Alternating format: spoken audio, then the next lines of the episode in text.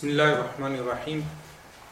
Today, the topic, why do we need to believe in a God? Of course, some people will question this topic saying that, in fact, why do we need to believe in a God? Meaning, the very definition of God, the term God in itself, is too broad to be defined in a narrow manner. Now, the reason being that there are so many gods to choose from. So the common objection to this belief in God is that there are numerous religions that claim to have a monopoly of the correct concept of God Almighty. But what God do we intend by saying, when the subject being why do we need to believe in a God, what type of God do we mean? Of course, before entering into this subject, we must firstly remove any shackles of a religious bias or a cultural bias or even an atheist bias, meaning the inception of the subject is entering the subject from a totally unbiased perspective, whether that is an Islamic bias or anything else. That a human being who is born in a natural habitat, would he or she conclude that in fact there is an eternal cause for the universe? Now, I use the term eternal cause, but the term God in itself can be used in numerous ways. For instance, when we say goddess or a godling or godman or godwoman, this makes the term God very broad. When having a discourse on this subject, I would use the term God in the very narrow sense of a cause for the universe. That is there a cause for the universe that is eternal, not caused in itself, meaning a cause that is self-sufficient, not dependent on anything else, all-powerful and all-knowing. And in monotheistic faiths, this would be termed as God Almighty. So this is the exact meaning of God which is intended by this discourse today. Any other meanings of God, if we have the concept of God being a man located in a cloud, or Zeus, or anyone else, Olympian gods, Greek gods, all of these concepts must be dismissed. So when we say a God, the meaning of God entailed by this discourse would be a cause for the universe that is all-powerful and all-knowing. Is there a cause for this universe that is all-powerful and all-knowing? That in Western discourse they refer to as God, even though the word God in itself is from Farsi, from Persian language, from Khuda. The word Khuda is also in a reference to God Almighty. But the word itself, being from Khuda, God, is used in a broad sense, because the Persians, some of them would even worship the fire. Why would they worship fire? Because they believed fire was a source of life, or fire was a powerful entity that they worshipped. Likewise, some of them believed in two gods, the God of good and the God of evil, meaning the God that creates good and the God that creates evil. But the intended purpose of stating God is not any God of any specific religion, because, and this is why it's important to remove any shackles of a religious background or a cultural background or an atheist background or even an agnostic background. Meaning, when we enter and delve into this subject, we cannot look at the acts of the church in the Middle Ages. During the Middle Ages, the church in England and throughout Europe had a specific role with regard to religion as well as its attitude towards science. and this has developed certain biases in the Western mind, especially with regard to religion. While in the Muslim world, the Muslims never faced a persecution of science. There was never a persecution of scientists in the Muslim world.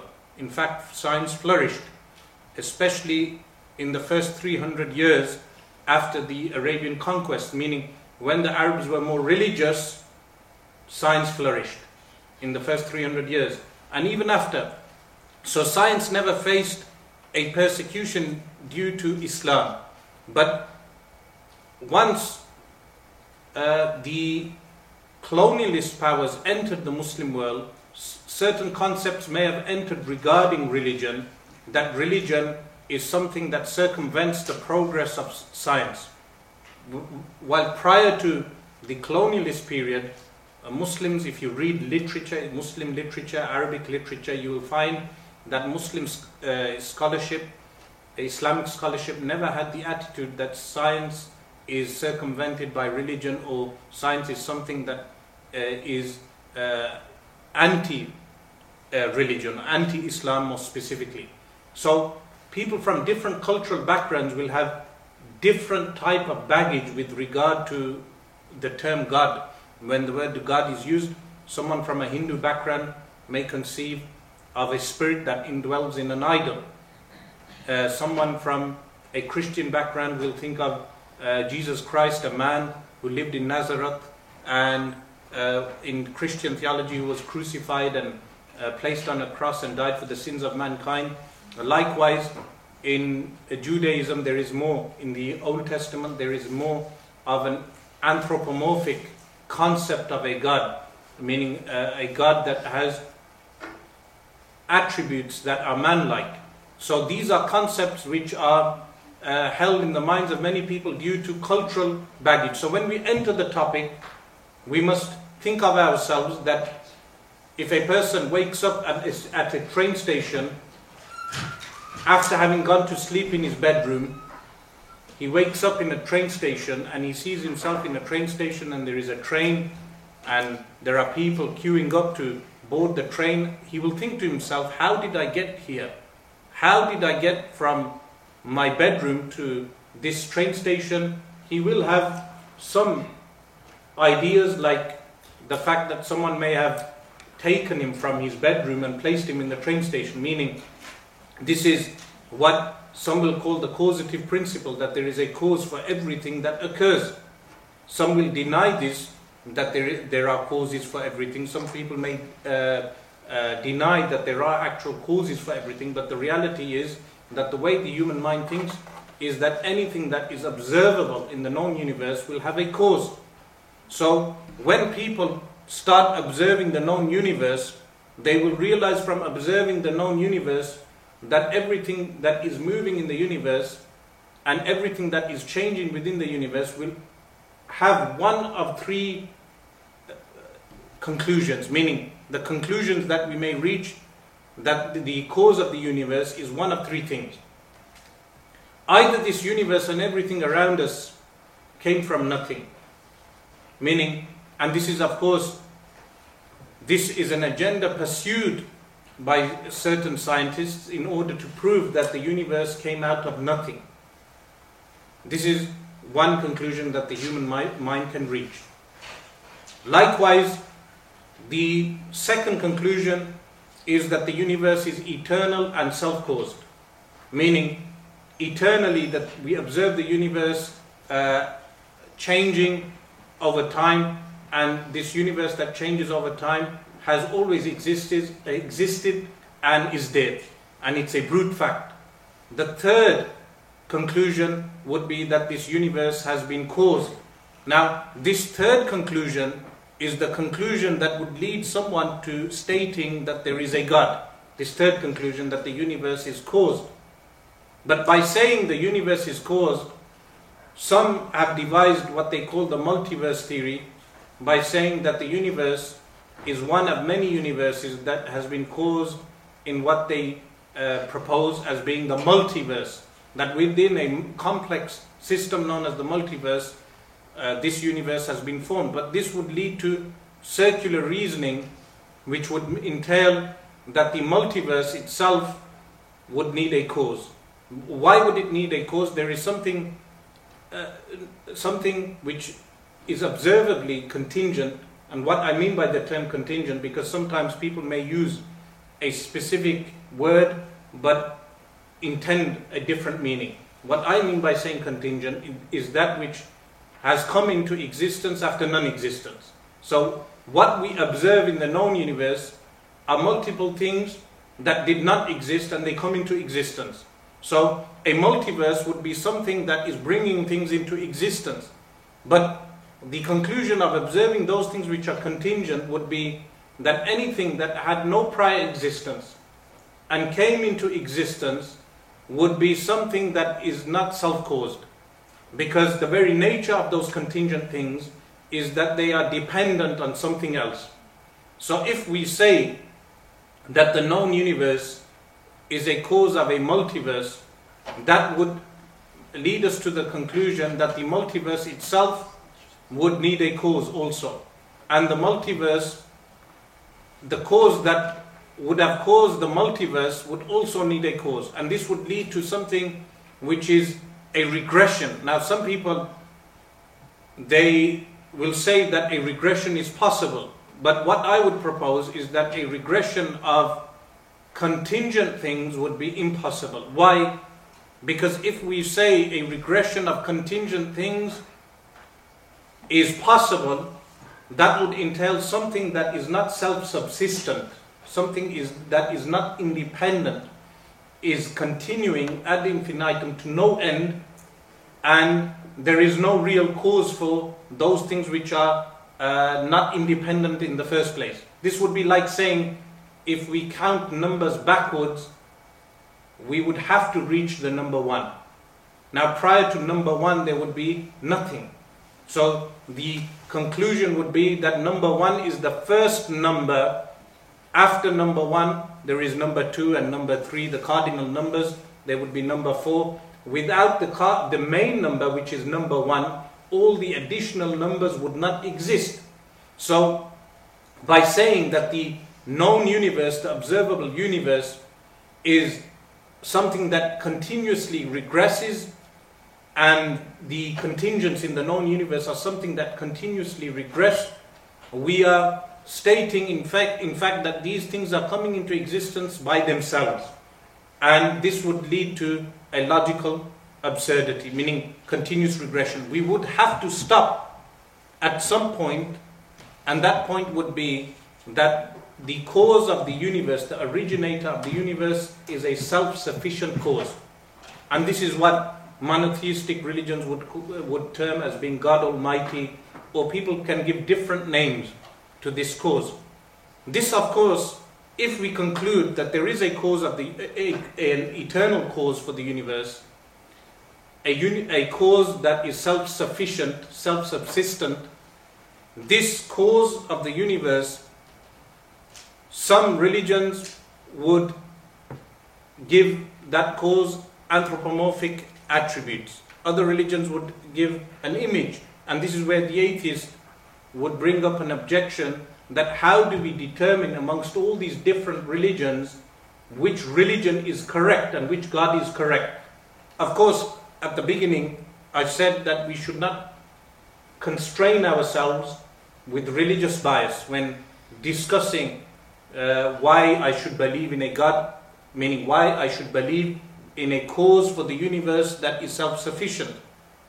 This, any human being with a mind would know or would conclude that there is a cause for the universe that is self-sufficient and eternal. Why would we conclude that this cause for the universe is eternal?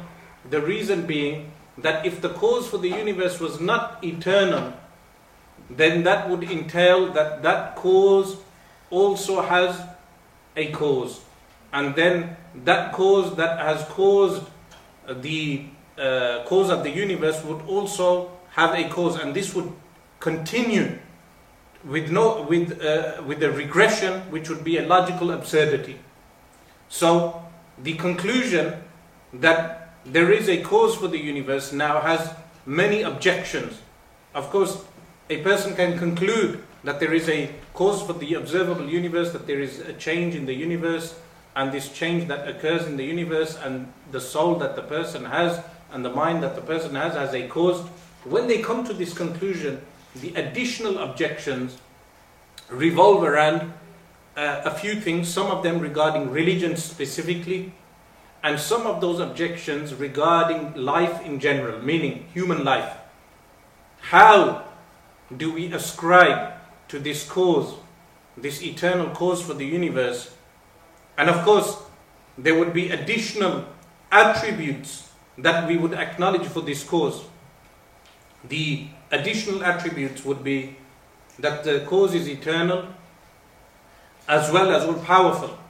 Because if the cause was not powerful, then that would mean that the universe that we observe has been caused by something powerless, which is absurd. So the cause would have to be powerful. Additional to that, the cause of the universe would have to have a will. If we did not ascribe a will to that cause of the universe, that would entail that everything is coming into existence without the will of that cause, and that would entail powerlessness of that cause. That would entail that the cause is powerless. So this would mean that the cause does have a will. Additional to that, we would say that the cause has knowledge, because if we say the cause of the universe we do not ascribe knowledge, that would entail that the one who has brought the universe into existence is ignorant, and anyone who is ignorant would be unable to cause the universe. These are additional attributes that we would infer with or deduce with our minds. But the objections on these attributes, meaning the first attribute, the attribute of existence of an originator of the universe, the second attribute, eternality, that the cause would have to be eternal, because if the cause was not eternal, this would mean that the cause is contingent, and if the cause was contingent, then that would lead to regression, and regression is a rational impossibility. The third being that the cause is all-powerful, the fourth being that the cause has a will, and the fifth being that the cause has knowledge, meaning divine knowledge of everything. These attributes that we affirm, the objections that are mentioned, one of them would revolve around the problem of evil. That if there is an originator for the universe, then why are there imperfections in the universe, or perceived imperfections? Meaning, this is an objection, that if this cause of the universe has knowledge that is perfect and has a will, why has he willed for imperfections in the universe? Or what we would say, perceived imperfections. The response to this would be that the perceived imperfections that we observe in the universe, some of them may actually not be imperfections. An example of this is vestigial organs. 100 years ago, those who ascribed to the old Darwinian theory of evolution, meaning not the updated evolution that we are taught today, the old Darwinian evolution, they had listed over 70 vestigial organs, meaning if you do a check, you'll be able to find a list of all the vestigial organs. Vestigial organs are those organs that have no apparent function in the human body, but are residue or remnants of human evolution or previous human evolution. This is a claim made by Darwinists. Those 70 plus organs that were claimed to have been vestigial organs have now been reduced to one. Meaning, in the entire body, they were organs that biologists at that time did not know what is the function of this organ. But after the development of science and medicine in the past 100 years, they have concluded that those 70 plus organs are in fact not vestigial, they have a function, and there may only be one, the appendix, that remains as what they consider as being vestigial. In fact, even the appendix has a use, meaning there is a medical use for the appendix. But the initial conclusion was that these organs have no use. But now that opinion has changed. So the similitude of those people who observe the universe and say there are apparent things in the universe that have no function, their similitude is the similitude of a person who enters a room and observes everything in the room, meaning observes the walls, the ceiling, the lights, everything as a function, desks, tables and chairs, but then sees a nail that is in the wall and concludes that this nail has no function, therefore the entire room has not been designed and created.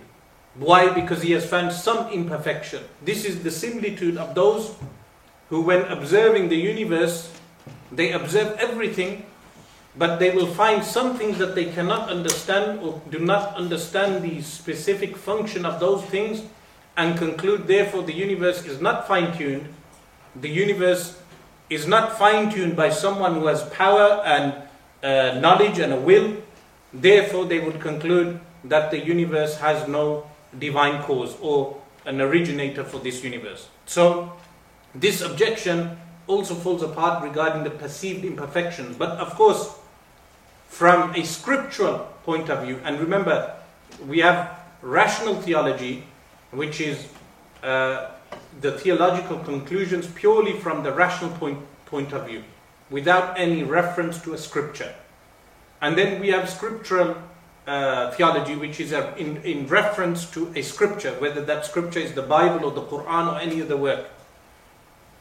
The theological response to that objection, that why are there imperfections in the universe, would also be that if the universe was a perfect place and there were no imperfections in this universe, a person at the time of death would not want to leave this universe and to meet his divine creator.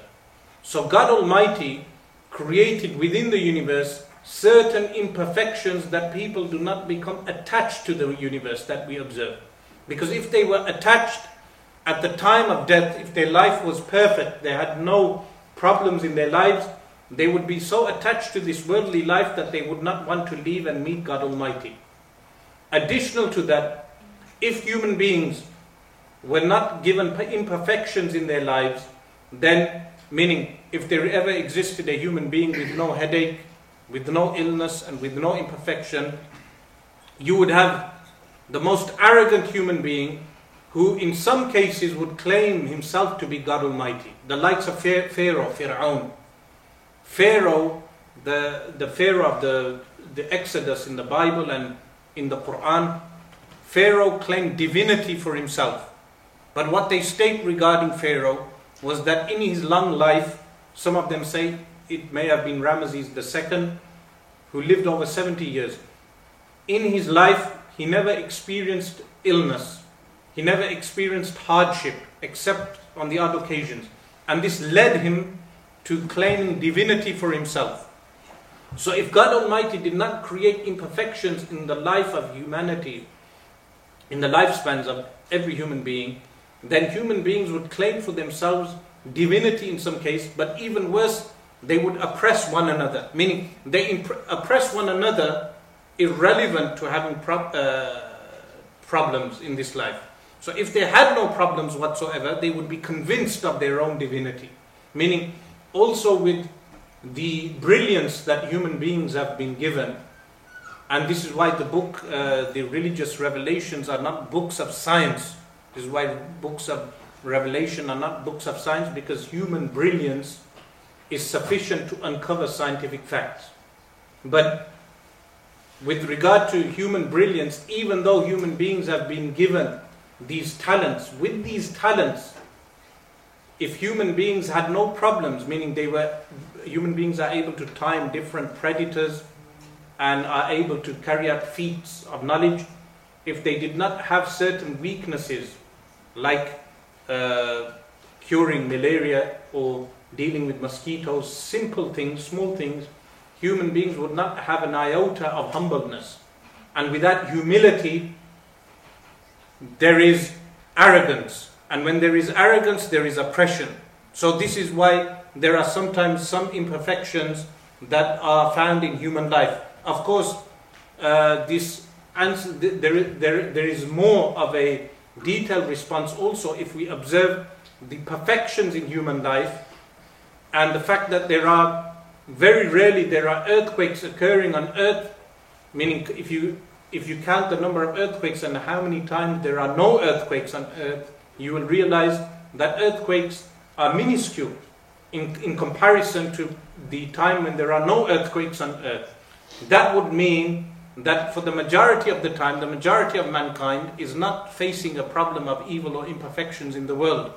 There are occasions where they face poverty or imperfections, but even those imperfections are there because in order that we do not become attached to this worldly life. This is one response, but even that response wouldn't, even if someone is not satisfied with that response, that would not entail that there is no originator of the universe.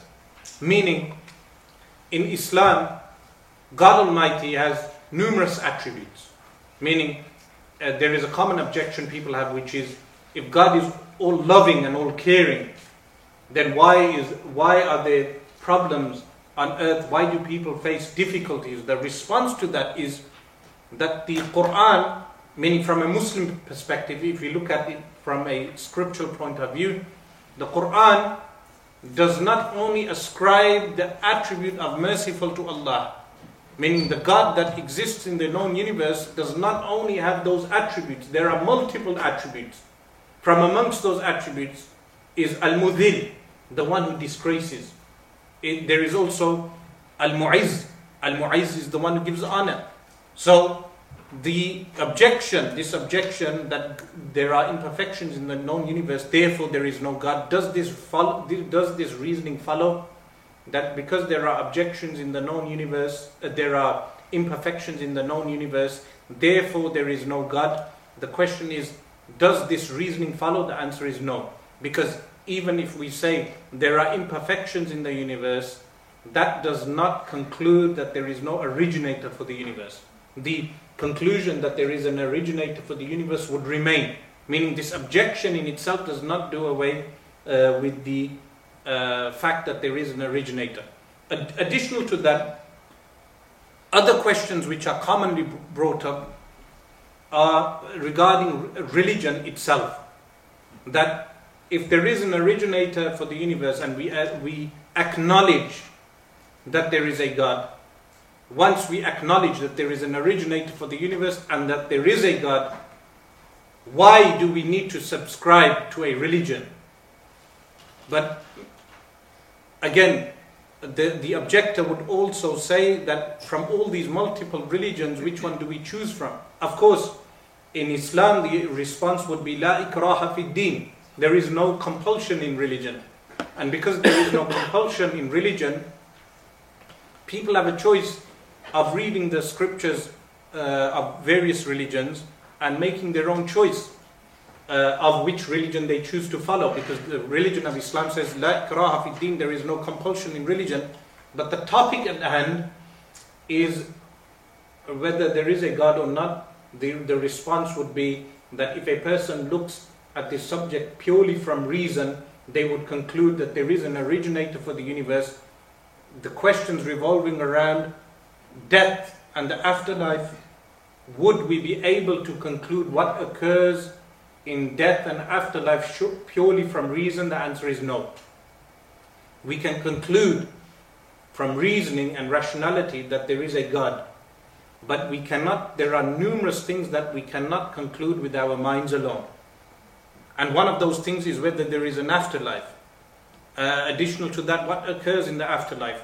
Where do we attain those beliefs from? As Muslims would attain that from the Quran, Christians would from the Bible, and other religions from their religious texts. But the additional questions regarding the meaning of life, as to what is the actual meaning of life and what occurs in the hereafter, is beyond the scope of this subject. This subject is purely, is there a God? The answer would be, in order to sum up what I have mentioned, the answer would be that what do you mean by God? If you mean an originator for the universe, the answer is yes. If you mean an anthropomorphic God, meaning a God that resembles the universe and creation, the answer would be no. Why would the answer be no? Because if God resembled his creation, or an originator resembled anything in the known universe, this would entail a contingent nature. And anything that has a contingent nature would also have a cause. And that would lead to regress. So therefore, what we mean specifically by the term God, if we mean an originator for the universe that is eternal, the response would be, yes, there is a God. But if you mean, is there a God that bears resemblance to creation, and a God that is contingent, or a God that is the fantasy of the human mind, a fantasy not rationally deduced, the answer would be, there is no such type of God. So this would be the conclusion of the question, and the additional questions, of course, would be something which I would respond to in the questions and answer session. You can open up the floor for questions and answers. I'm just asking this for a friend. So the question is, if God puts imperfections to test us, people are dying every day, did God put death as an imperfection? That's the first question. The response to that question, that if God has created death, is death an imperfection? The answer is no. Death is a journey, the soul's journey from one realm to another. So death in itself is not a bad thing. Death is the soul's journey from one realm to another. So going back to before when you were justifying why God had to have the attributes of being all-powerful, you said if God isn't all-powerful, that would imply that he's powerless. Why is that exactly? If you say X is powerful, that would entail that he is not powerless. And if you say, yes, but you didn't say powerful, you said all powerful. If you say X is not powerful, that would mean he's powerless. Yes, even if you remove the term all.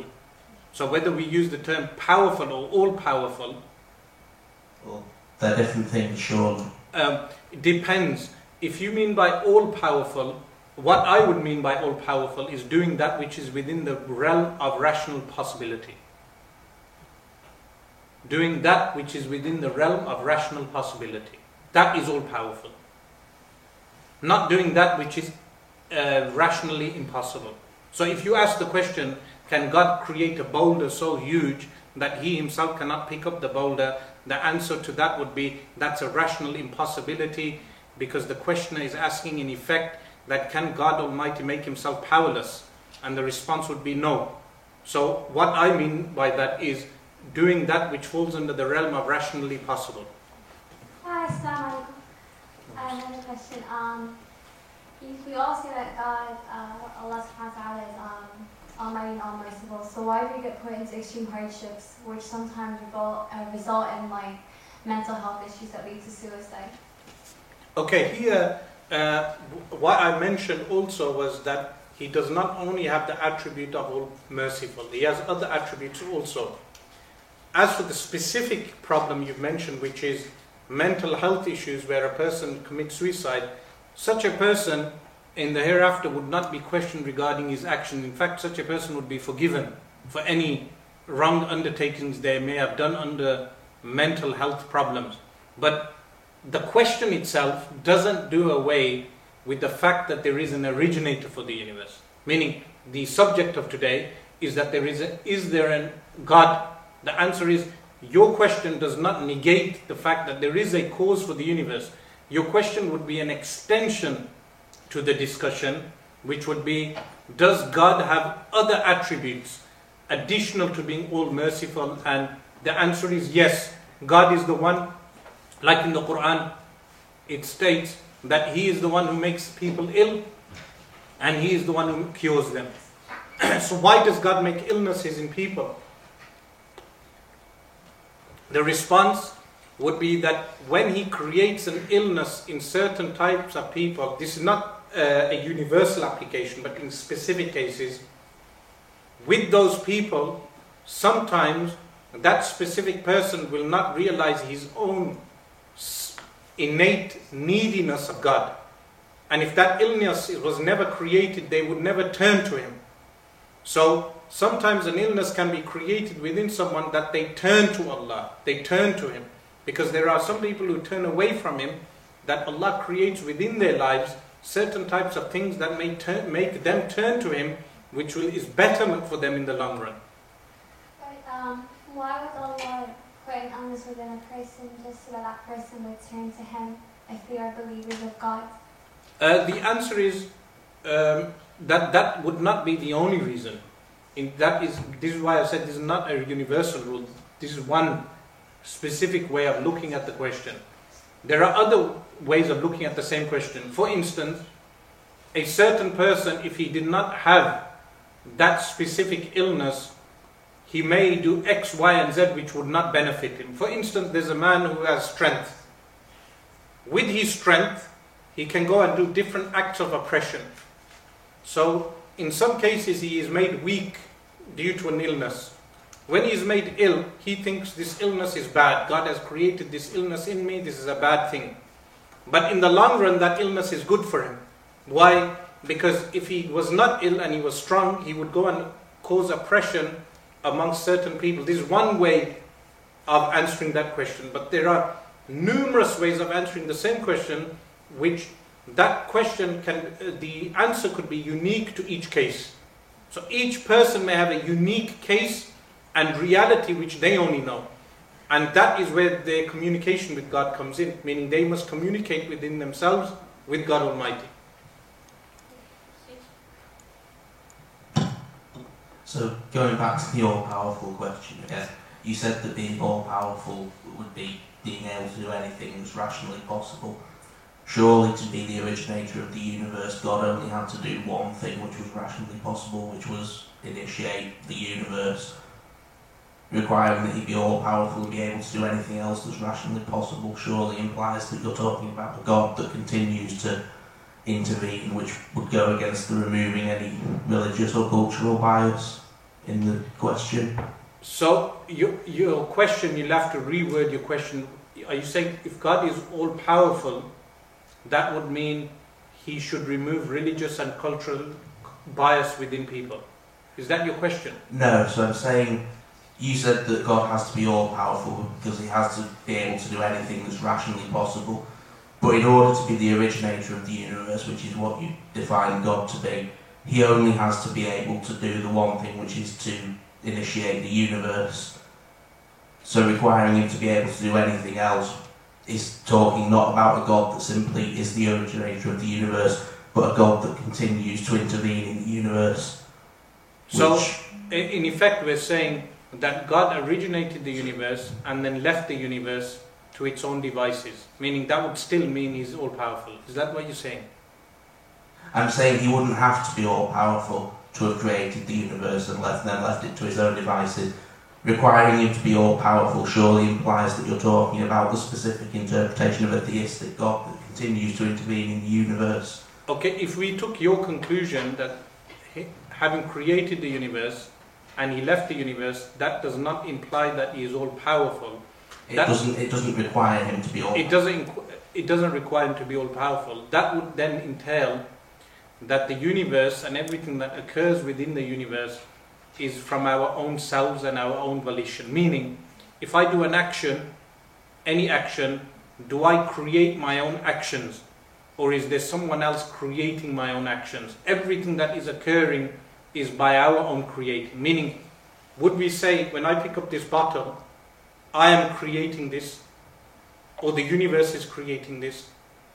I think certainly you're creating that action, but other actions can just be the result of the laws of the universe. So, in effect, you're saying, when I pick up this bottle, I am creating this.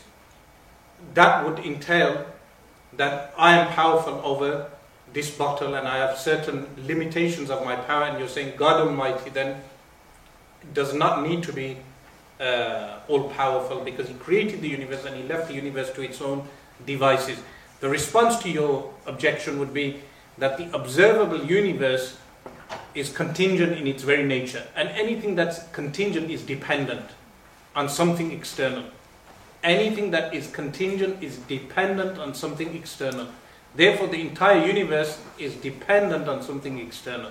And the only external thing that we would say it is dependent on is the originator of the universe. Yes, the universe is mostly governed by fundamental laws, and the fundamental constants, the behaviour of the universe is mostly... Even those fundamental laws, those laws are very limited in their scope, meaning even until today, the scientists cannot even make compatibility between relativity and quantum physics, meaning quantum physics is very limited in its scope and relativity is limited in its scope. Any scientific law you're going to pinpoint is not necessarily applicable in the entire known universe.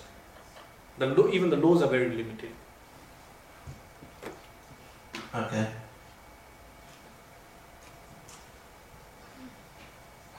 I want to ask, so some people say that, you know how you mentioned that science often complements religion, especially Islam. I don't know too much about science, but some people say people can be born homosexual, so why would God create someone in the state of sin? Okay, see, the question here is firstly regarding a law which is found in Islam that practicing homosexuality is prohibited. So the question would be, why would God create someone as a homosexual and then prohibit them from doing such a thing? These are two distinct things. Firstly, the law, whether the law is correct or not, we would say the law is correct because Islamic law, we would say, originates, has its roots in divine revelation. So the law is correct, but the objection is why would God create someone in such a way and then prohibit them from doing so? Now, this question can be answered in two ways. One is men have an inclination towards women, but men are also prohibited from womanizing. So that objection really doesn't carry any weight, meaning certain men have an inclination for women and they are only allowed to fulfill that inclination through marriage, but any other way they are prohibited. So even their natural inclination is limited. But the second way of responding to this, and this is a question to everyone here, you are all university students and some of you may be biology students also, is for many years I have been asking for scientific proof, maybe someone can provide that scientific proof, that people are born homosexual. Is this something that has been circulated and made prominent today due to political reasons, that we are made to believe that people are born homosexual? Or meaning, what is the actual scientific proof for this? What scientific experiment occurred? What basis is this statement made? Because as far as I know, this is based upon the Kinsey report. And the Kinsey report was something that was carried out in the 1930s, meaning the Kinsey report is not scientific data that can be trusted. Anyone who knows about the Kinsey report will know that Kinsey was a researcher who went around America and compiled information in a book on sexuality in America. And based on that, the modern statement has arisen that people are born homosexual. So is this a scientific fact, or is this something that has been made famous amongst people in order that they believe without questioning those facts? So if anyone is able to present any strong scientific data, I would appreciate that for my own research. The second part of the question was, so some people will say that like humans are all given like a fair chance at the test. So why would God create someone with like a medical illness, such as schizophrenia or like a disability? Would you still consider this to be a fair opportunity for them? How would you answer that question? Anyone who is born with a mental illness or any disability is exempt from being punished by God. So people who are born with mental illness or people who are born mentally unable to comprehend things, those people are paradise. Likewise, children who die young. In Islamic theology, this is all the children that die young will enter paradise, as well as people who are unable to comprehend the message of Islam, as well as people that the message of Islam has not reached. Meaning, there are people living in the Amazonian jungle today that modern civilization has not reached. If the message of Islam does not reach them, they enter paradise. But why do we refer to them as non-Muslims? That's a legal ruling on earth. So if someone dies, we say he's a non-Muslim. We mean he was not ostensibly a Muslim. But we cannot specifically say regarding any individual, unless it states in the Quran that this person is going to hell. Meaning we cannot have that authority. That's divine authority. On the Day of Judgment, that person will be judged. I just want to link back to the mental health. If God has created people with mental health, then why are they here in the first place? Like, isn't life meant to be a test for God to see where we should be at Judgment Day? Again, God creating people, giving them life, is a favor conferred upon them. So, on the Day of Judgment, when they are entered into paradise, that favor is increased, that they are entered into paradise without any test or trial. So the very favor of life is given to them. So are you trying to say that us and those people in mental health, that the mental health people get like a free ticket to heaven, whilst we actually have to prove to God our ability to either go to heaven or hell? The distinction would be this, that a person who is both of us are given life. The additional thing that we are given is intellect. The additional thing is intellect and free will. So a person born with mental health issues is given the gift of life, but what we are given is the gift of life. We're equal in this regard, but the additional things that we are given is intellect and free will. So because of these additional gifts of intellect and free will, we have to go through a test. But they are not given free will and intellect, therefore they enter paradise. But we are all the same, no? We are all made the same way according to God. No, we differ. Meaning every human differs with the... For instance, there's an old woman who... This actually happened. There was an old woman who lived next door to me. She was in her late 90s. And she was a Jehovah's Witness. She would preach religion to me every day. But she was unable to comprehend deep theological discussions of this nature. Meaning, the fresh minds, the university minds that are sitting here can comprehend this discussion. But that 90-year-old woman could not comprehend many of those discussions. She will not be judged by God in the way that we will be judged. We are all different. But I agree with you in the sense that we all have different personalities, but we're all created the exact same way. So how does that distinguish whether we have access to intellectual or not when all of us are practically equal within society? Saying God created us different does not do away with equality. Those are two different things. We are equal as humans. So the equal rights of one group or another group are not tarnished in any way. What I mean by this is how we are judged by God varies from person to person. This will vary from person to person.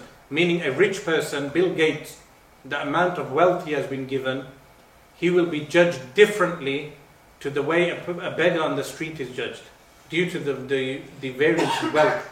Likewise, the mind of Einstein will be judged differently to the mind of a person of average intelligence. Likewise, someone who is has emotional issues will be judged different to someone who has no emotional issues. So, in this aspect, the judgment of God varies from person to person. Now, someone may think that's unfair, but in reality, that is fair and also merciful, because a person, when he is judged, that person is judged according to his ability. So that would mean that someone who does not have those abilities is shown mercy, like the man in the Amazon jungle, who the message of Islam did not reach. He's shown more mercy by entering paradise. For me, that is basically the wrong question. If that is the case, then why did God create us that way? Like why? This brings us to going back, meaning to the initial question: why does God do certain acts of creation. Why does this goes into the realm of the divine acts of God? The answer to that would be that from a Quranic perspective would be that God is the doer of what He wills. Meaning, this brings me to another point as well, which is how do we define good and bad? How do we define good and evil? Is it determined by the human mind, or is it defined by God Himself? As well as on what basis can we question the actions of God? Is it on human morality, or is it something that supersedes, or something that is above human morality? So when we question the actions of God, on what basis do we question those actions? So when you ask why does God do this, the response would be God is the doer of what He wills.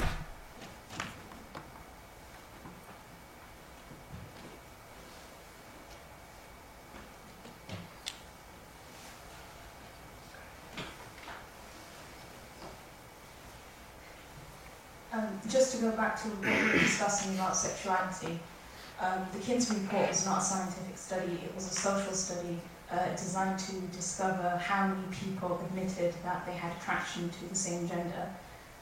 Then from the Kinsey study we had the Kinsey scale, which proved that most people are in some way attracted to the same gender. We are not exclusively heterosexual, the majority of people are not exclusively heterosexual. As to the scientific evidence of a gene which predicts homosexuality, to date, there is no gene which predicts homosexuality, but we do know that hormonal influences in the womb can cause a person to be homosexual. For instance, men who tend to have many older brothers will prove to be homosexual at a higher rate than people, or rather men who don't have as many older brothers. So statistically, if you have 7 older brothers and you are a man, you are more likely to be homosexual than a man who has 3 older brothers. So we know that hormones in the womb, so from our mother, influence men when it comes to their sexuality. As for lesbians, there's no research that has currently been done. This is not a question, I just wanted to clarify where science was when it comes to sexuality. With regard to that as well, I would say even the scientific data that you've presented would be something circumstantial and statistical, nothing really concrete. I mean, it's nothing factual, like if you present to me the theory of relativity or Newton's second law, or something, meaning something that a person can actually test. So it's something circumstantial. The stats that have been given, meaning a person looks into the data, meaning are those statistics compiled only in specific countries, in specific places? Were those stats carried out in Africa, in Asia, in different regions of the world? There's nothing. And it's interesting you mentioned also the Kinsey report. What they concluded from the Kinsey report is also, again, like you said, it's not scientific, it's very prone to error, meaning the data is prone to error. I think there was a person. The Quran describes Allah as Arhamur Rahimin, the most merciful of those who show mercy.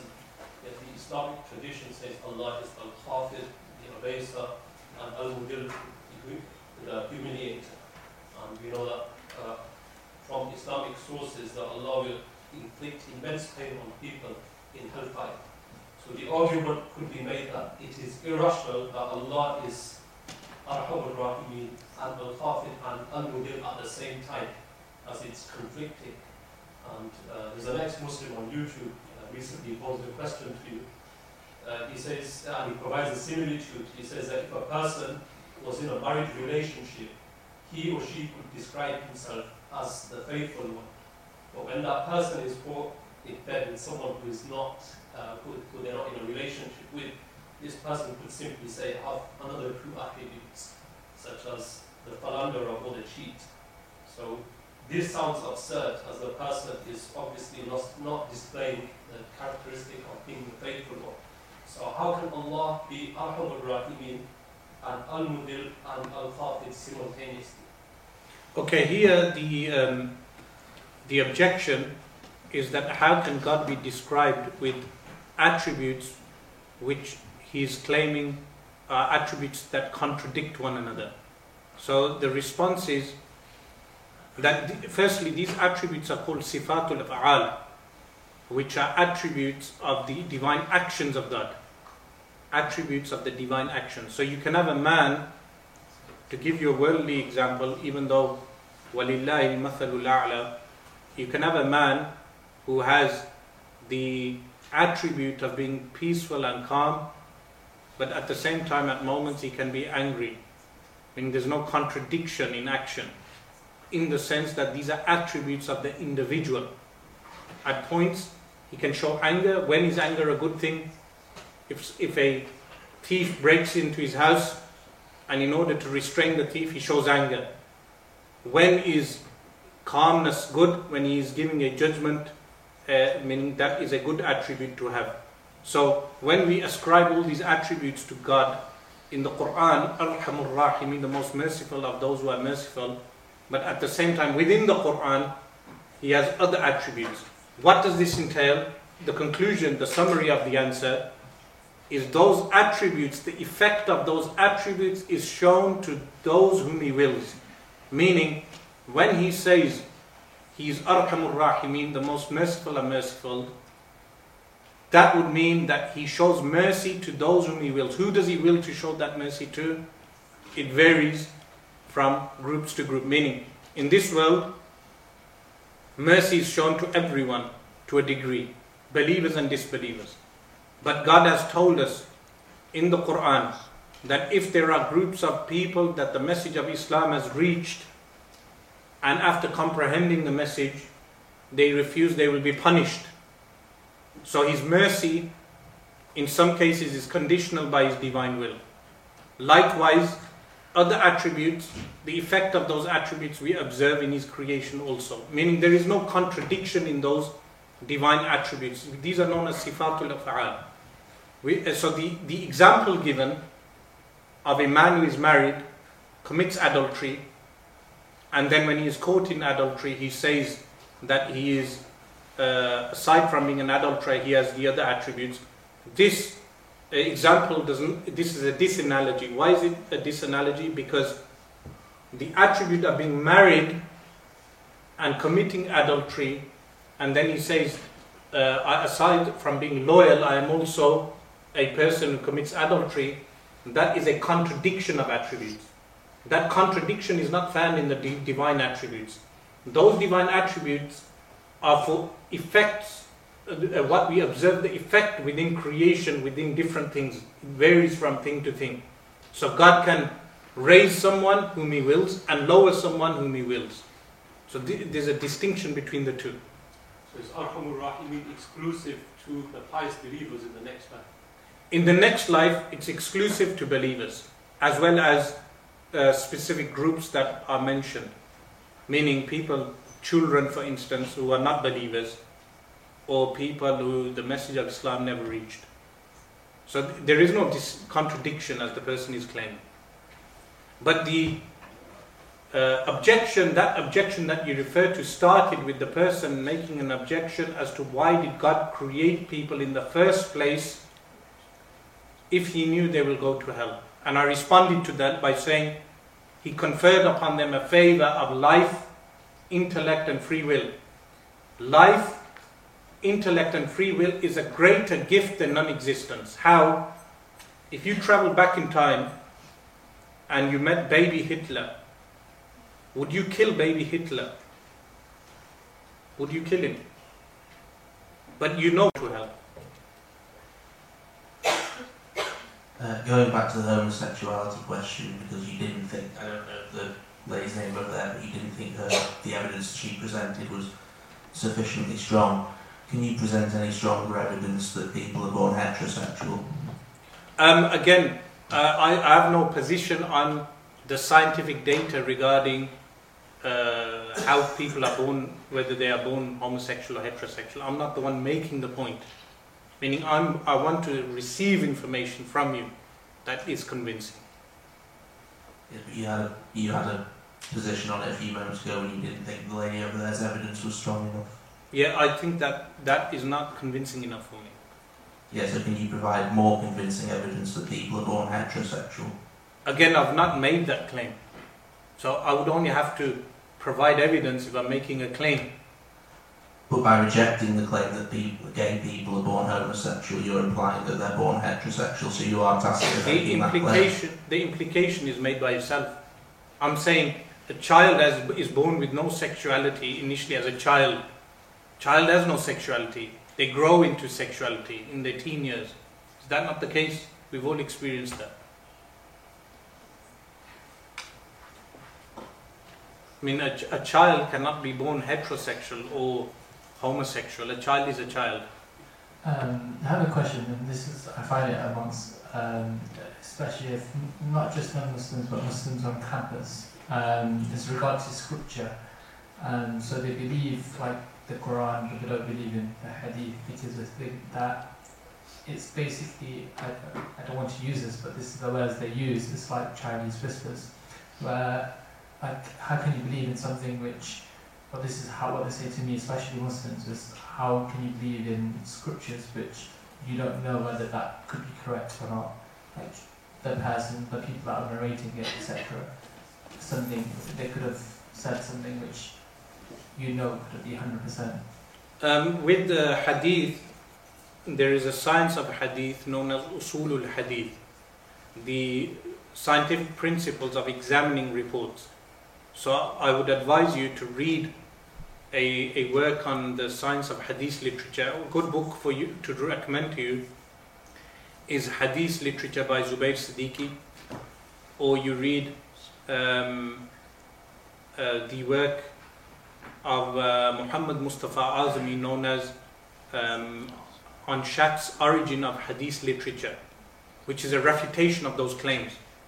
On Schacht's Origin of Hadith Literature, because the Orientalists like Schacht and Goldziher, all these Orientalists, they claimed that Hadith literature has an origin 200 years after the Prophet, peace be upon him.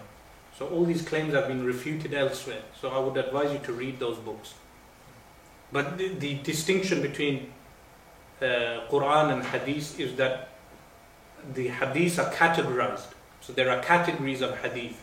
Certain Hadith are categorized as being weak, others as acceptable, and others as authentic. Then there is a fourth category, which is mass transmitted. Those Hadith which are mass transmitted are similar to the Quran in their veracity, in the truthfulness that they have reached us. And the other thing was, to what extent do you think Muslims, especially in university, when like they haven't, when we haven't studied like properly and delved into the science of Quran and Hadith? So like, let's say, especially in like societies where a certain person is giving a lecture, and they're talking about Quran and let's say Hadith, but as we may or may not know that like certain things in Quran are, it's very hard to actually translate it or just use an online translation. Even though if you mean good, you can actually do bad because. What I would recommend is there is a Quran with commentary. And the best commentary in English available is the Jalalayn. So you have Imam Jalaluddin al-Siyyuti and Jalaluddin al-Mahalli. They joined commentary on the Quran, which is translated into English. So it's a classical translation, the classical commentary translated into English. So you refer back to that with regard to the Quran. With regard to Hadith, I would recommend everyone to read one book on the Hadith sciences and one book on the Quran sciences. There are numerous books available in English. So one book on Quran sciences, one book on Hadith sciences. As Muslims, we obviously believe in Qadr.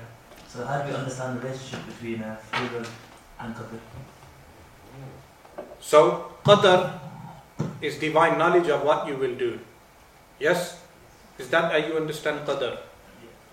Divine knowledge of what you will do. Yes? Free will is carrying out your free will in exercise. So God knows I will pick up this bottle. I pick up the bottle. Does God knowing I will pick up the bottle entail that I am being forced to pick up the bottle? Yes or no? The answer is no. Meaning God knowing does not mean that I am being forced. So there's no contradiction. Is that clear?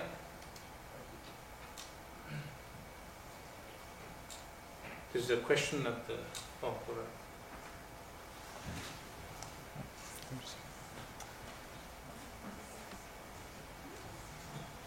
so I was just going to say, you said that people who live in Amazon forest automatically go genetically when they hear the message. But from what I've researched, there's evidence saying that there's a hadith by Imam Ahmed that says that they actually get sent to another realm and a message is sent to them and they get asked whether they believe in Allah or not. So what do you make of that hadith, or is it because you don't agree with that particular hadith? The opinion that I mentioned is based on the verse وَمَا كُنَّا مُعَذِّبِينَ حَتَّى نَبْعَثَ رَسُولًا in the Quran. We do not punish وَمَا كُنَّا مُعَذِّبِينَ حَتَّى نَبْعَثَ رَسُولًا until we send a messenger.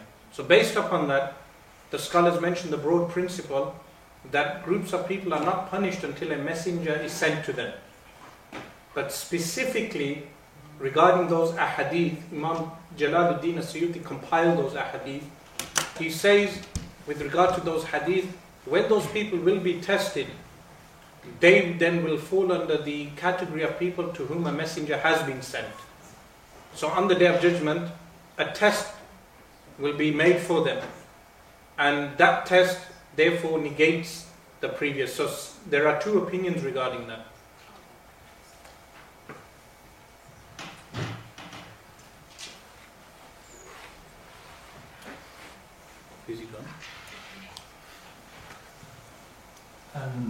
What sort of guidelines would you set for Muslims at this university or any university when it comes to giving da'wah?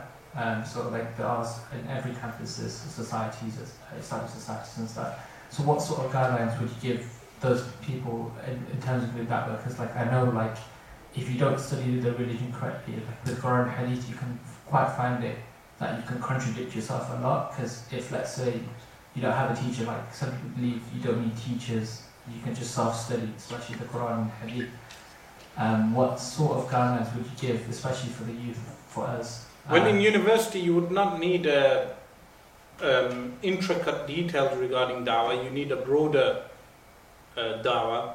Therefore, in university, you should avoid sectarian issues because the da'wah in university is very broad, meaning belief in a creator, knowing the basic muharramat, because students who enter into university, many of them are exposed to so many haram Muslim students that they have a weakness of faith iman because of the amount of haram. So there are basic harams that everyone knows these things should be avoided. Alcohol, fornication and a few other things. These things are prohibited. And a basic da'wah regarding the basic beliefs. So a concentration on those issues should be made in university. And for that, you can read basic Islamic literature. If you read about 4 or 5 books, that's sufficient for your 3 years in university. You can ask me at the end and write down some books that I can recommend.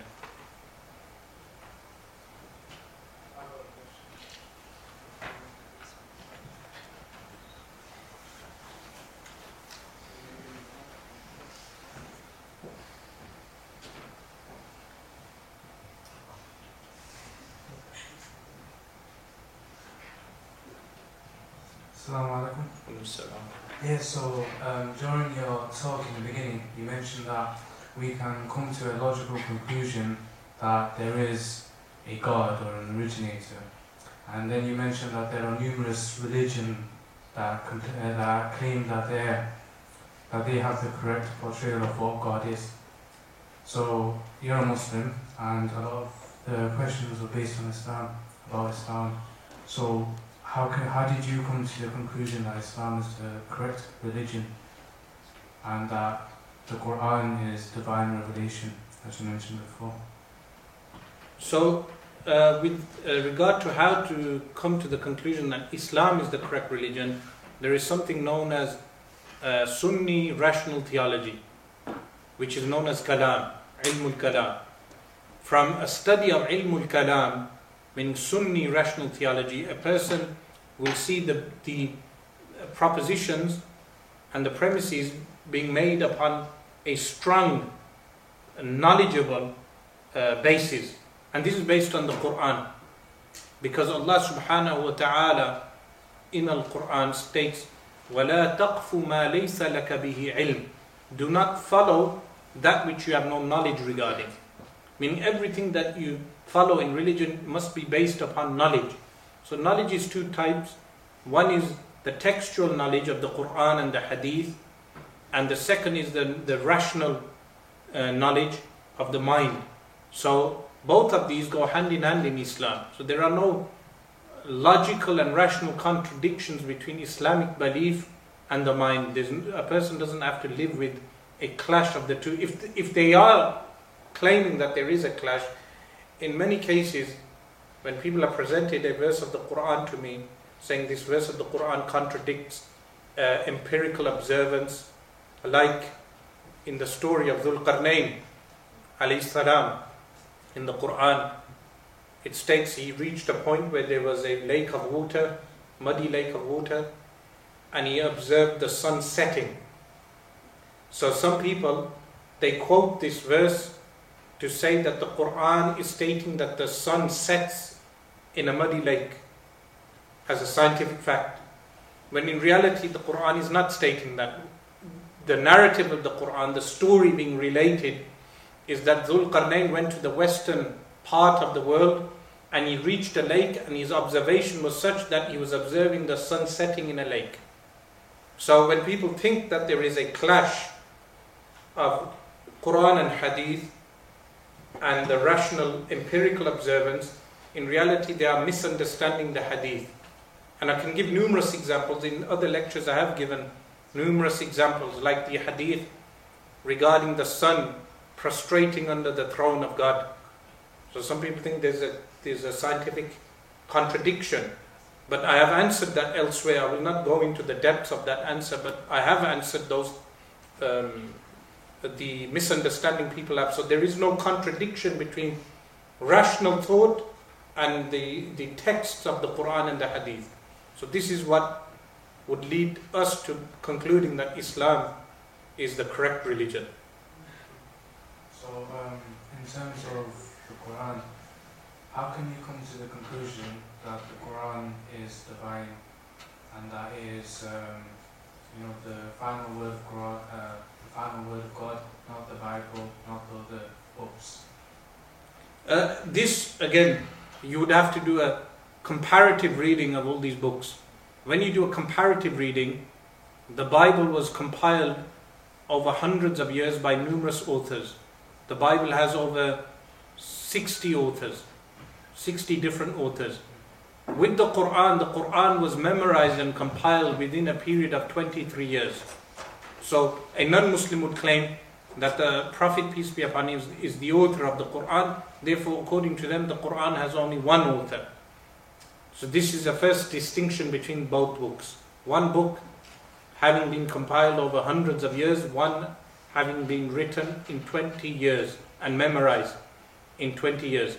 Then we look at the content of the words. What does each book contain? So many Westerners are under the impression that the Quran is a copy and paste from the Bible. But when you do a comparison of the two, you will realize they are totally distinct. For instance, the story of Jesus and Mary in the Quran, a comparison of that story with the Bible. In the Bible, the first miracle Jesus performs is at the age of 33, when he goes to a wedding and he changes water into wine. This is the first miracle ascribed to Jesus in the Bible. In the Quran, the first miracle of Jesus is after birth, when he speaks from the cradle. So just this one distinction of the story of Jesus will show that the Quran is not a copy from the Bible. So the Quran was written in a period of 23 years, when the Holy Prophet, peace be upon him, was a person who had not learned how to read and write from any human being. No one had ever taught him how to read and write. And the Quran states this. And the people of Mecca did not contradict this. They never said that he in fact did learn how to read and write. They all admitted he did not learn how to read and write from another human being. So a man who did not learn how to read and write from any other human being was able to recite a book which could not be counted. Could not be counted. Meaning there was a challenge. What was the challenge? The people of literature in the Arabian community at that time were given a challenge to counter the Quran, and they were unable to live up to the challenge for 23 years. So they took up arms against him, and these were the most eloquent people of that time. So like this, when you start studying the Quran, you will realize that the Quran is unlike any other book. And of course, that is a discussion for another subject, because today's subject was, is there a God? Meaning whether a person believes in the Quran or does not believe in the Quran, it does not relate to the question, is there a God or not?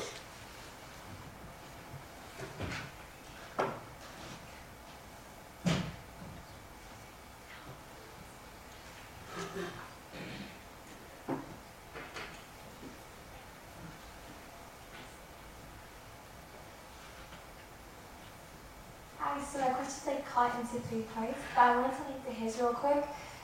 So he was saying about, so you guys were just talking earlier about, Islam being the real religion that we should all follow, but God also says in the Quran that there are three religions we should know, which is Judaism, Christianity, and Islam.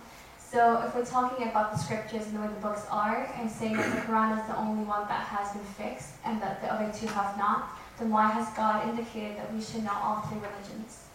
Which specific verse are you referring to? I don't read on the Quran off by heart, I'm not half of it, but I'm saying this from being taught Islam in school. That the Quran says? That we should know the three religions, Islam, Christianity and Judaism. That we should know of them. We should know of them or believe in them? No, to know of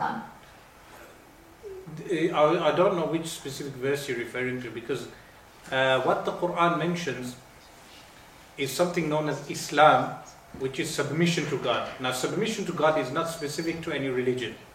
The meaning of submission is just submitting to your Creator. So if there's an Eskimo living in the North Pole and he submits to his Creator, he has done the action of Islam. He's a Muslim in that sense. So from the time of Adam, the revelations upon each consecutive prophet, each prophet was preaching submission to the Creator. In each generation, the revelations were being tampered with, and the messages of those prophets were being tampered with. So the final revelation, which was the revelation of the Quran, confirmed that there were previous revelations, but those previous revelations of those who call themselves Christians and Jews today were tampered. That those revelations have been tampered by the rabbis and the scribes. So the Quran was the only book, meaning the final revelation, which was given a guarantee by God Almighty that it shall never be tampered. This is what's stated in the Quran. Yeah, but in today's society there are still many religions. What is the reason for this one? The human mind, meaning if you study the subject of cults within human society, you will find that whenever you have a charismatic leader may have a certain number of followers, and then he brings his own doctrine. So what does Islam tell us regarding new doctrines that may crop up from time to time is to use our mind. What is the correct doctrine? So what Islamic theology tells us is to use our minds in determining what is correct and incorrect. Okay, so and then in terms of social grouping, then the idea of cults and social groups, what is your take in feminism in Islam? Feminism. Yes. How would you define feminism? So that equal rights between men and women. Equal rights. Between men and women. Men and women should have equal rights. So would you say that feminism is encouraged within Islam? Again, Islam does not need feminism. Feminism needs Islam, because Islam gave women rights before feminism existed. How? I'll give you some examples.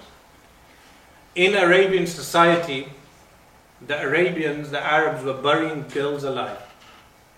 They were killing young daughters. They would bar women from inheritance. When they would bar women from inheritance, the Quran revealed rights for women, that firstly, women have the right to life, that daughters should not be buried. Secondly, an entire chapter was revealed in the Quran called Suratul Nisa, which is the chapter of the women, chapter number 4 of the Quran, the chapter of women. What rights were given? The people today bring up the inheritance laws. They say the laws in Islam are incorrect. The answer is those laws are correct. Why? Because what they mentioned, the objection is that a female child receives half the inheritance of a male child.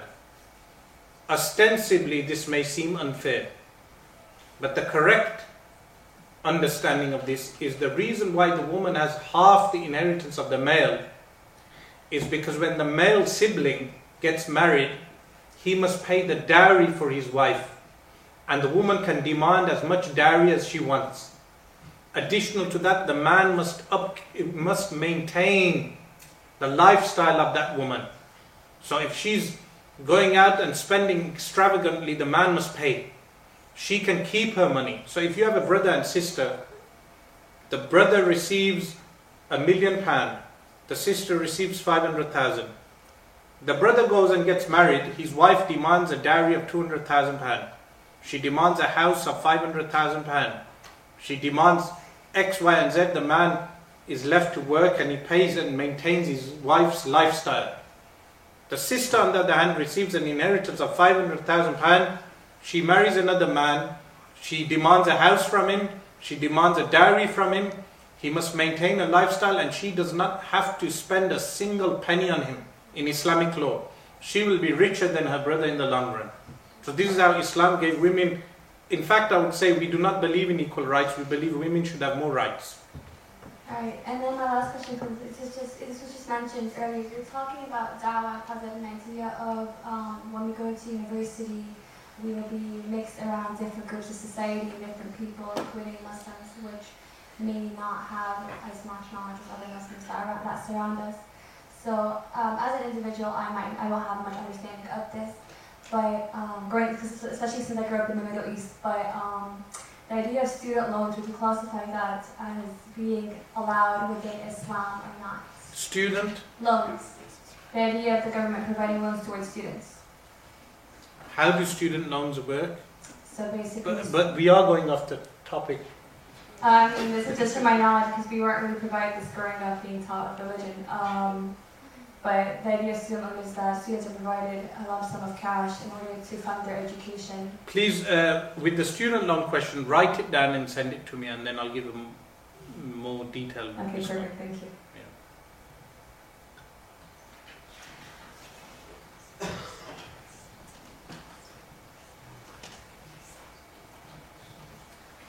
You know how you mentioned, so like with feminism, would you believe that we don't need feminism because we have Islam, and Islam has the best rights for women and for men? So like for people that like are in search of like more things, if we have a religion that's complete, like a complete way of life, so from everything that we do, we don't need to find like other sources of information. Would you consider that to be a good approach of seeing it, or...? You've misunderstood. There are certain things in Islamic legislation that are fixated. But then there is something known as a law which is open to human interpretation, like how you build roads. Yes? So this is law which is left to the ruler at the ruler is left to decide how that law should be legislated. So those things can be innovative and man-made and whatnot, but there are certain laws that remain fixated, like murder is unjust and must be punished. So there are certain Islamic laws that will always remain. But within discretionary law, the broader discretionary law, there can be innovation and changes made. So in Islamic law, if there is a rapist who was not witnessed raping a woman by four men who had witnessed that act, does this mean that the rapist is not given a punishment? The answer is no, he is given a punishment. But for a had punishment, a corporal punishment to be established, there are conditions. Likewise, a thief, in Islamic law, for the hand to be amputated, there are two male witnesses must see him thief. But in today's day and age, you have a camera catching the thief stealing. You cannot apply the had punishment on the thief, but you can apply discretional punishment. He can be jailed for 5 years. Is that clear?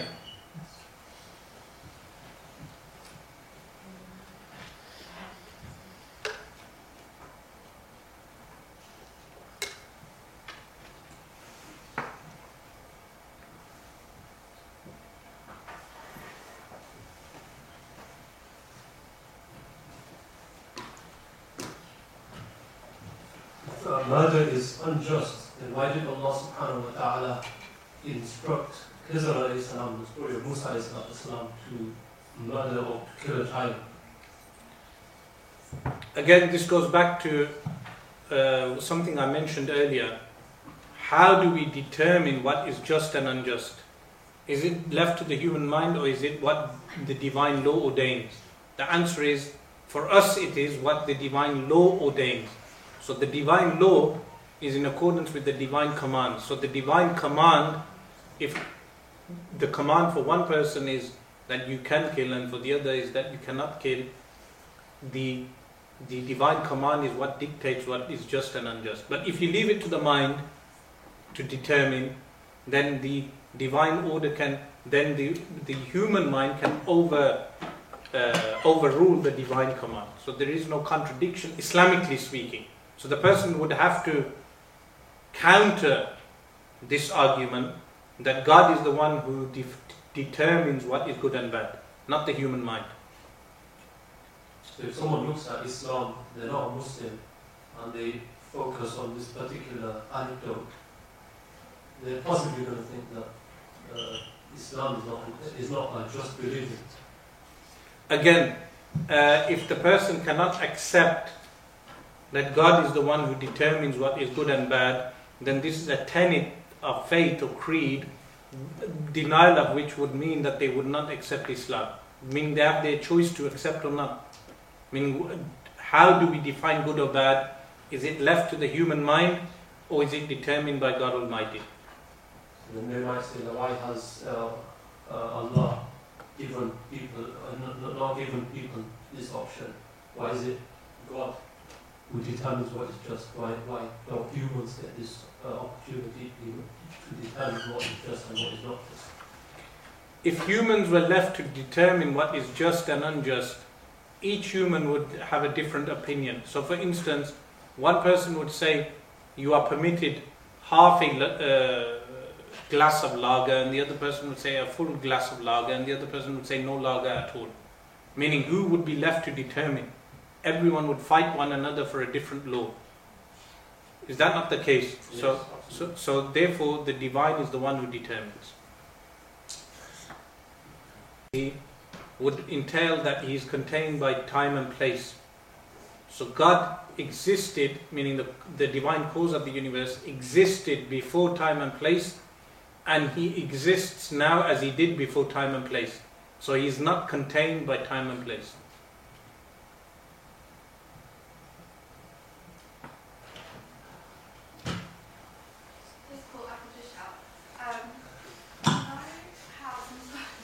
Some scholars argue that you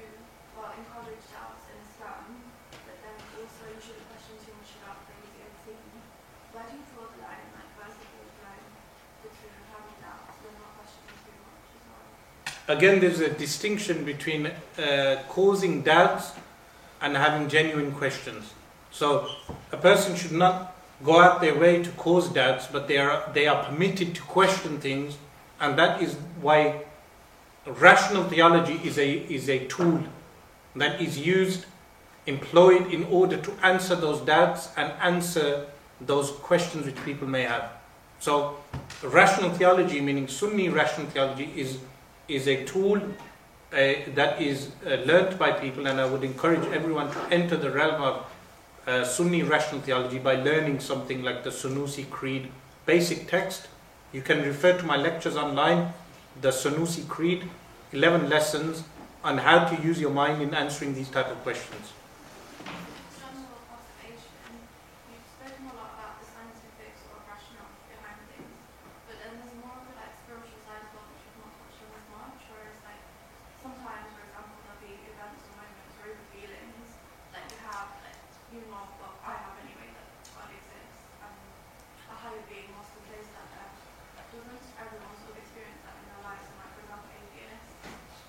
Of course, that's correct. There are spiritual reasons for believing in a God, but as the atheists in the hall will tell you, for the most part, they will dismiss those reasons. So I have not addressed those reasons. They would not call that an argument. Shaykh, you know what you presented, was that called the cosmological argument, what they say? Is that what you presented today? That would be named as the argument from contingency, and it's one of the many constructs of the cosmological argument, meaning the cosmological argument has different ways of being presented. Like you have Leibniz's version of the cosmological argument, you have different constructs of the same thing. But the one I presented is the classical Sunni theological argument from the classical Sunni books. So you know the ontological and the theological argument, are they also within the Sunni? The ontological argument is very weak and is dismissed, the ontological argument.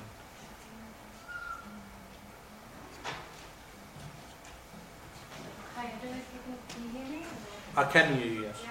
I don't know if you've written this before, so I don't know then. I was just wondering what your sort of revival answer would be to like the main atheist response in regards to God. So, you know, it's the case of why give children cancer, that sort of thing, but also why create us for purely a vain purpose. In our religion, obviously, it's a case of we were created to worship Him, but then people would say, why would a God need us just to worship Him? It's sort of a vanity sort of thing. And if the celestial being is like that and created just for that purpose, are they worth the worship? I think that's the argument. What would you say? I have touched on this prior to your arrival, but the question, in fact, when Muslims respond by saying God created us to worship Him, that's based on the verse وَمَا خَلَقْتُ الْجِنَّ وَالْإِنسَ إِلَّا لِيَعْبُدُونَ. But the correct wording of the statement should be, or the translation of that verse should be, I did not create jinn and humankind except to realize their servitude. So there's a distinction between worship and realizing your innate neediness of the Creator. There's a big distinction. Meaning, you can have a person who stays in a place and worships Allah for 500 years, but he has no ubudiyah servitude. Like the example given in a hadith, a man will be resurrected on the Day of Judgment, and God Almighty will say, enter him into paradise. He worshipped for 500 years. God Almighty will say, enter him into paradise with his worship, with my mercy. And the man shall exclaim, saying, with my worship. So God Almighty shall place one favor, the favor of eyesight, on the scale, and the favor of eyesight shall outweigh the favor of worship, or the act of his worship. And God Almighty will say, place him in hellfire. So the man will say, place me in paradise with your mercy. So the point of mentioning this is to say that worship in itself is not the goal. The purpose of our creation is to realize our servitude. What do I mean by servitude? our innate neediness of our Creator. Realizing our innate neediness of our Creator. When does a person realize this? When they are at their weakest moment. So at the time of an illness, or at the time of any point of neediness, difficulty and hardship, they will realize that there is someone who controls their affairs. There are points and instances a person goes through in their lifetime where they will realize that there is someone else who controls their affairs. So, additional to that, why did God create us? Aside from realizing our servitude, is that the favor of life and the favor of intellect and the favor of free will is greater for us than non-existence. And what is the proof of that? The proof of that is, if someone killed, meaning murder, is punished by law. Why is murder punished by law? Because you have taken away life, freedom and intellect from another human being. Therefore, non-existence can never be greater than life, intellect and freedom. And these three things are a gift given to us. So God created us. Our creation is a gift to us. And the only thing that we are expected to do is realize our servitude. So when God says, I created jinn and humankind, except to realize their servitude. In fact, what they have been given, which is life, freedom and intellect, is a gift to them. So this is how I respond to that aspect of the question. The other question regarding why does God create illness relates to why does God do certain acts which we may determine as being evil. But one response I would say with regard to what we may think as being evil is that evil in itself is something subjective. How is it subjective? The poison of a snake is considered evil for the victims of that snake. But the poison for the snake is good because it keeps the snake living.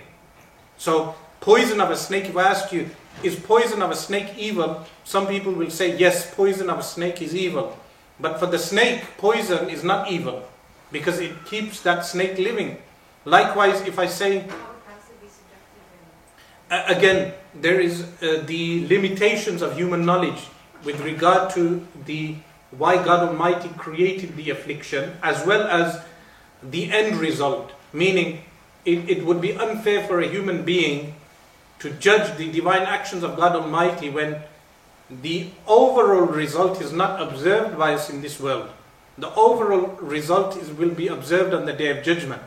So as believers, we believe in the Day of Judgment, but the Day of Judgment will give us the complete picture of what actually occurred. Meaning, if we judge only according to a segment of what we observe, then a person can come to the incorrect conclusion that God has done something unjust. But if we observe the entire picture, then we would be given the satisfactory knowledge that the divine action was correct. An argument could be made by someone that it's irrational and doesn't make sense to believe in God when God put, according to the argument, put it in his own words, such as previous scriptures which have been lost or corrupted. How can a powerful God allow for his scripture to be lost or corrupted? And the ex-Muslim alludes to this in his latest video. Okay, the response to that question is that the Quran, when it mentions the tampering of the previous scriptures, has mentioned that those scriptures were only tampered because when the revelation was given, Allah subhanahu wa ta'ala said, بِمَا اسْتُحْفِظُوا مِنَ الْكِتَابِ. They were given the task of preserving. So God did not undertake the preservation. The revelations were given to the rabbis and the elite of the clerics, and they were told to preserve the books.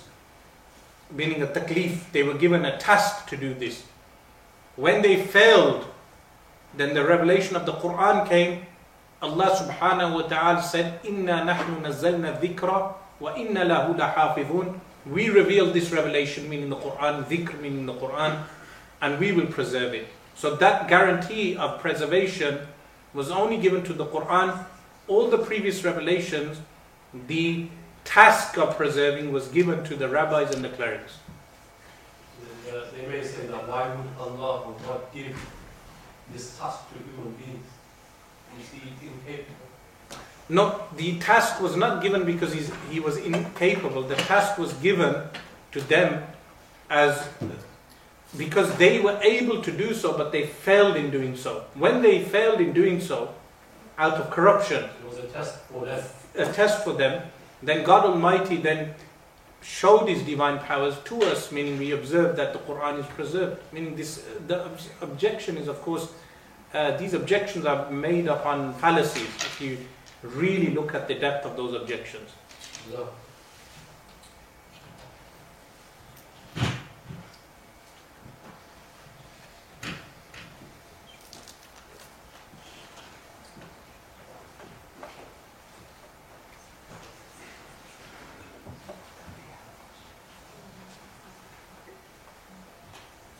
Is it not unfair that some people are born Muslim and some people are not?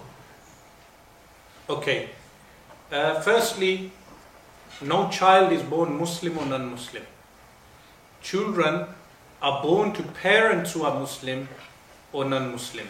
So children, when we label them, the only reason we label them, when we say this is a Christian child, this is a Muslim child, what we mean by those labels is this is a child that was born to Muslim parents. This is a child that was born to Christian parents.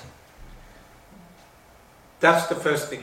Secondly, you can have a Muslim child born in a Muslim family. Once he reaches puberty, he goes to school, and any one of these objections that we have been hearing is proposed to him by his RS teacher, religious education teacher. When he is unable to respond, he falls into doubt regarding his faith, and he loses his faith. When he loses his faith, he decides not to announce this to his family because this would cause discord in the family. So inwardly he is a disbeliever, outwardly he is a believer. When he grows into adulthood, he passes away, he dies. The local imam, will he wash his body and shroud him and pray the janaza prayer over him, the funeral prayer? The answer is yes. Why? Because outwardly he died as a Muslim. So we bury him and we say he was a Muslim, but on the day of judgment he will be resurrected as what? As a disbeliever. A second person, a non-Muslim, born in a non-Muslim family, all his life he lives as a non-Muslim, but one day he hears regarding a truthful aspect of Islam that reaches him, and he believes in it. But he does not declare his Islam, or he does not declare that he believes in that thing, because the situation never arose. No one ever asked. So a person who lives in Aberdeen never interacted with a Muslim. One day searching on Google finds tenets of Islam that he agrees with. He believes in them. But he never utters or states those tenets of faith. He dies. When he dies, will the imam pray his funeral prayer? The answer is no. Why? Because ostensibly he died as a non-Muslim. But on the day of judgment, what will he be resurrected as? As a believer, because he believed in those things. So what we may observe in this life, the outward reality is different to the reality on the day of judgment.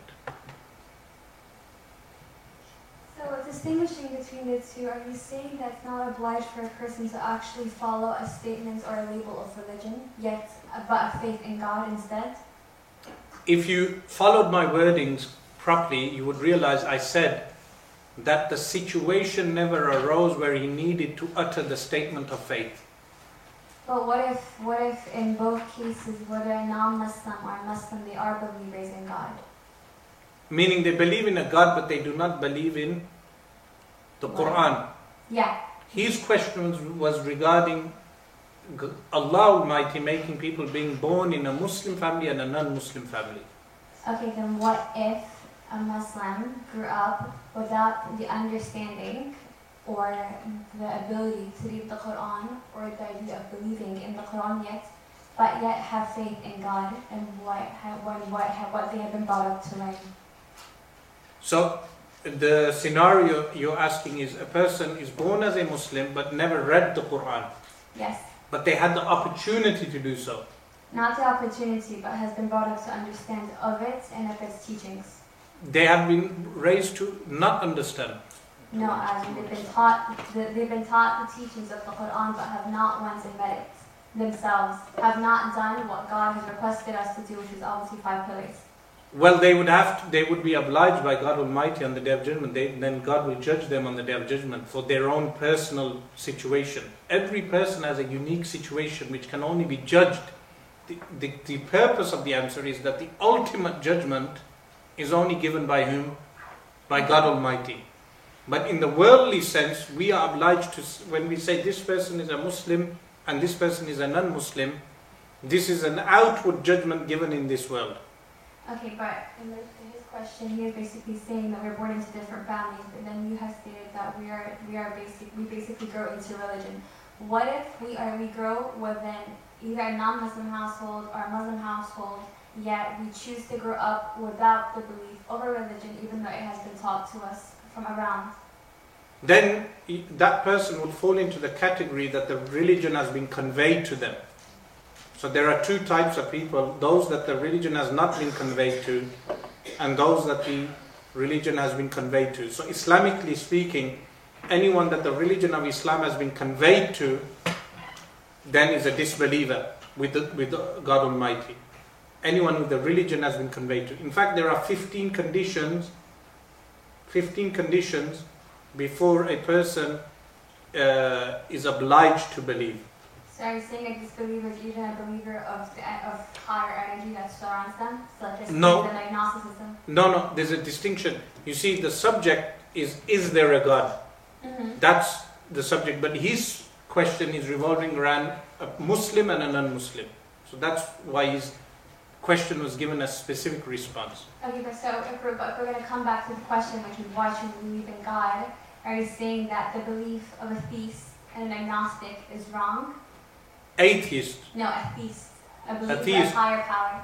No, theism is correct. Mm-hmm. But then from theism we move on to Islam specifically.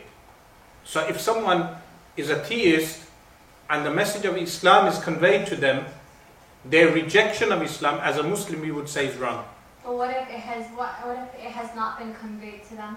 Again, if it has not been conveyed to them, then they fall into the category that I mentioned earlier, that there is a group of people that shall not be punished because their message of Islam has not been conveyed to them, or it is not within their ability to learn regarding Islam.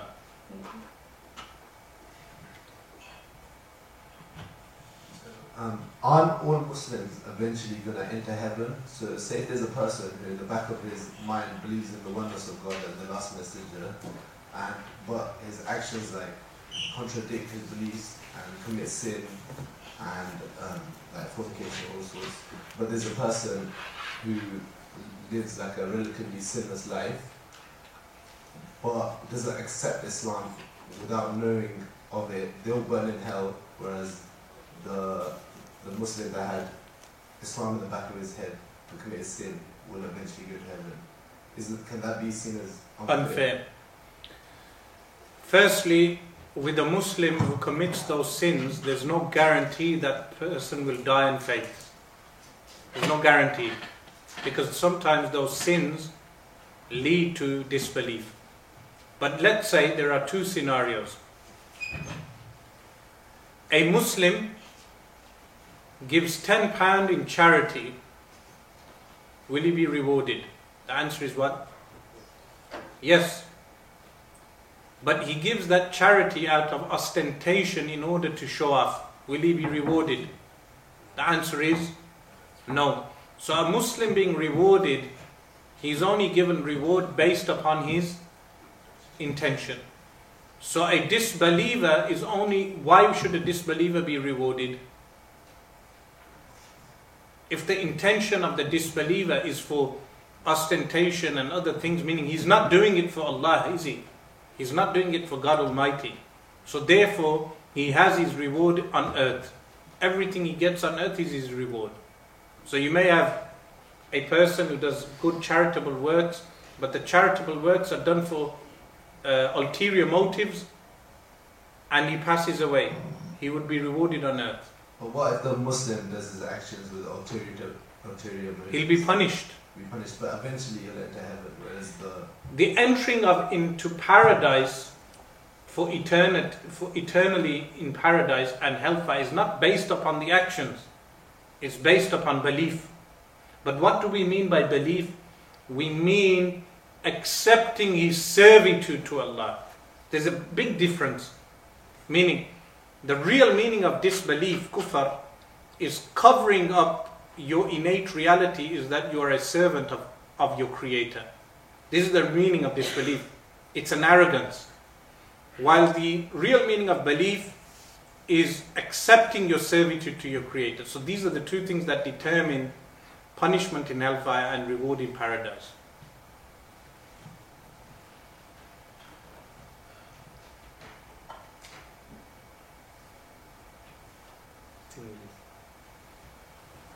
What time do you have the whole day?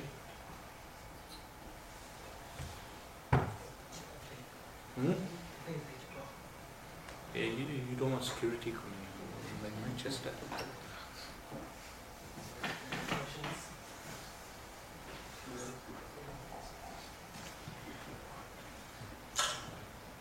I'm not sure if you mentioned it, but once you've proved the existence of God, how do you actually prove prophethood?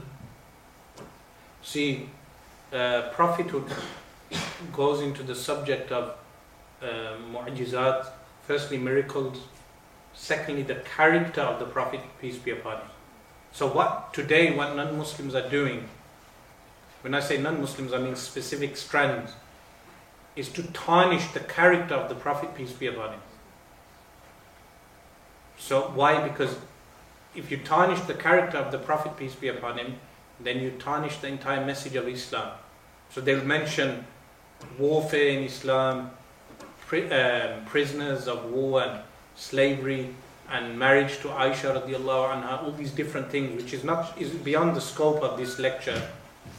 But the first thing is that you mention the mu'ajizat, prophetic miracles. The second is the character of the Prophet, peace be upon him. And the third is the Quran. And each one of those is a subject in itself.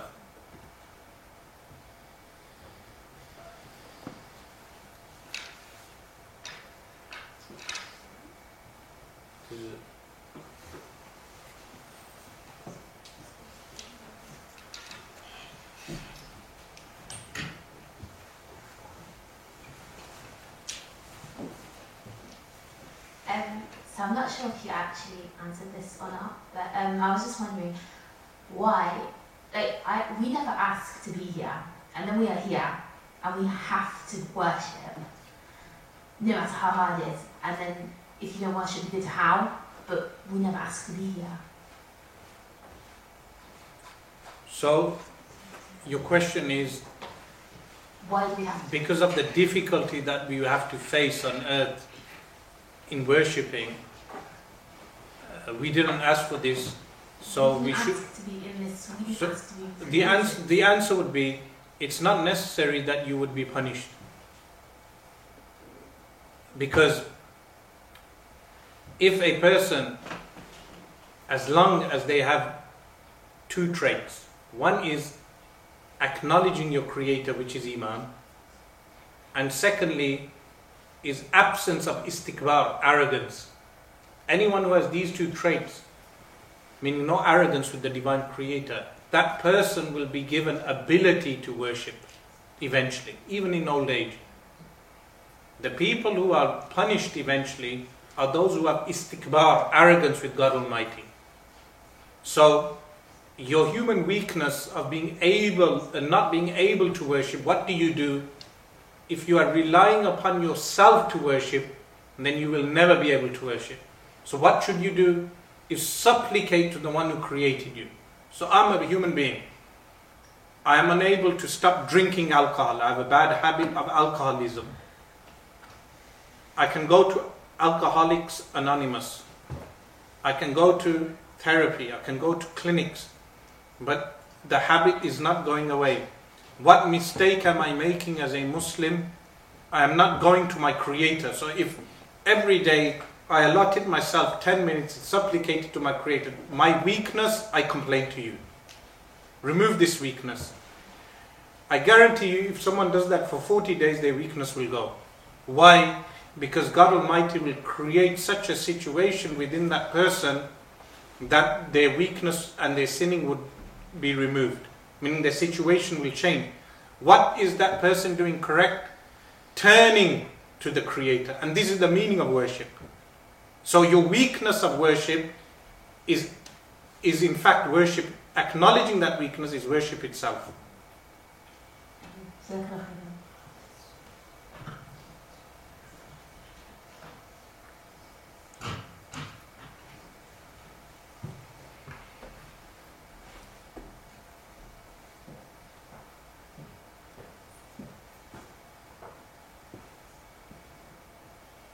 I think that will conclude the event.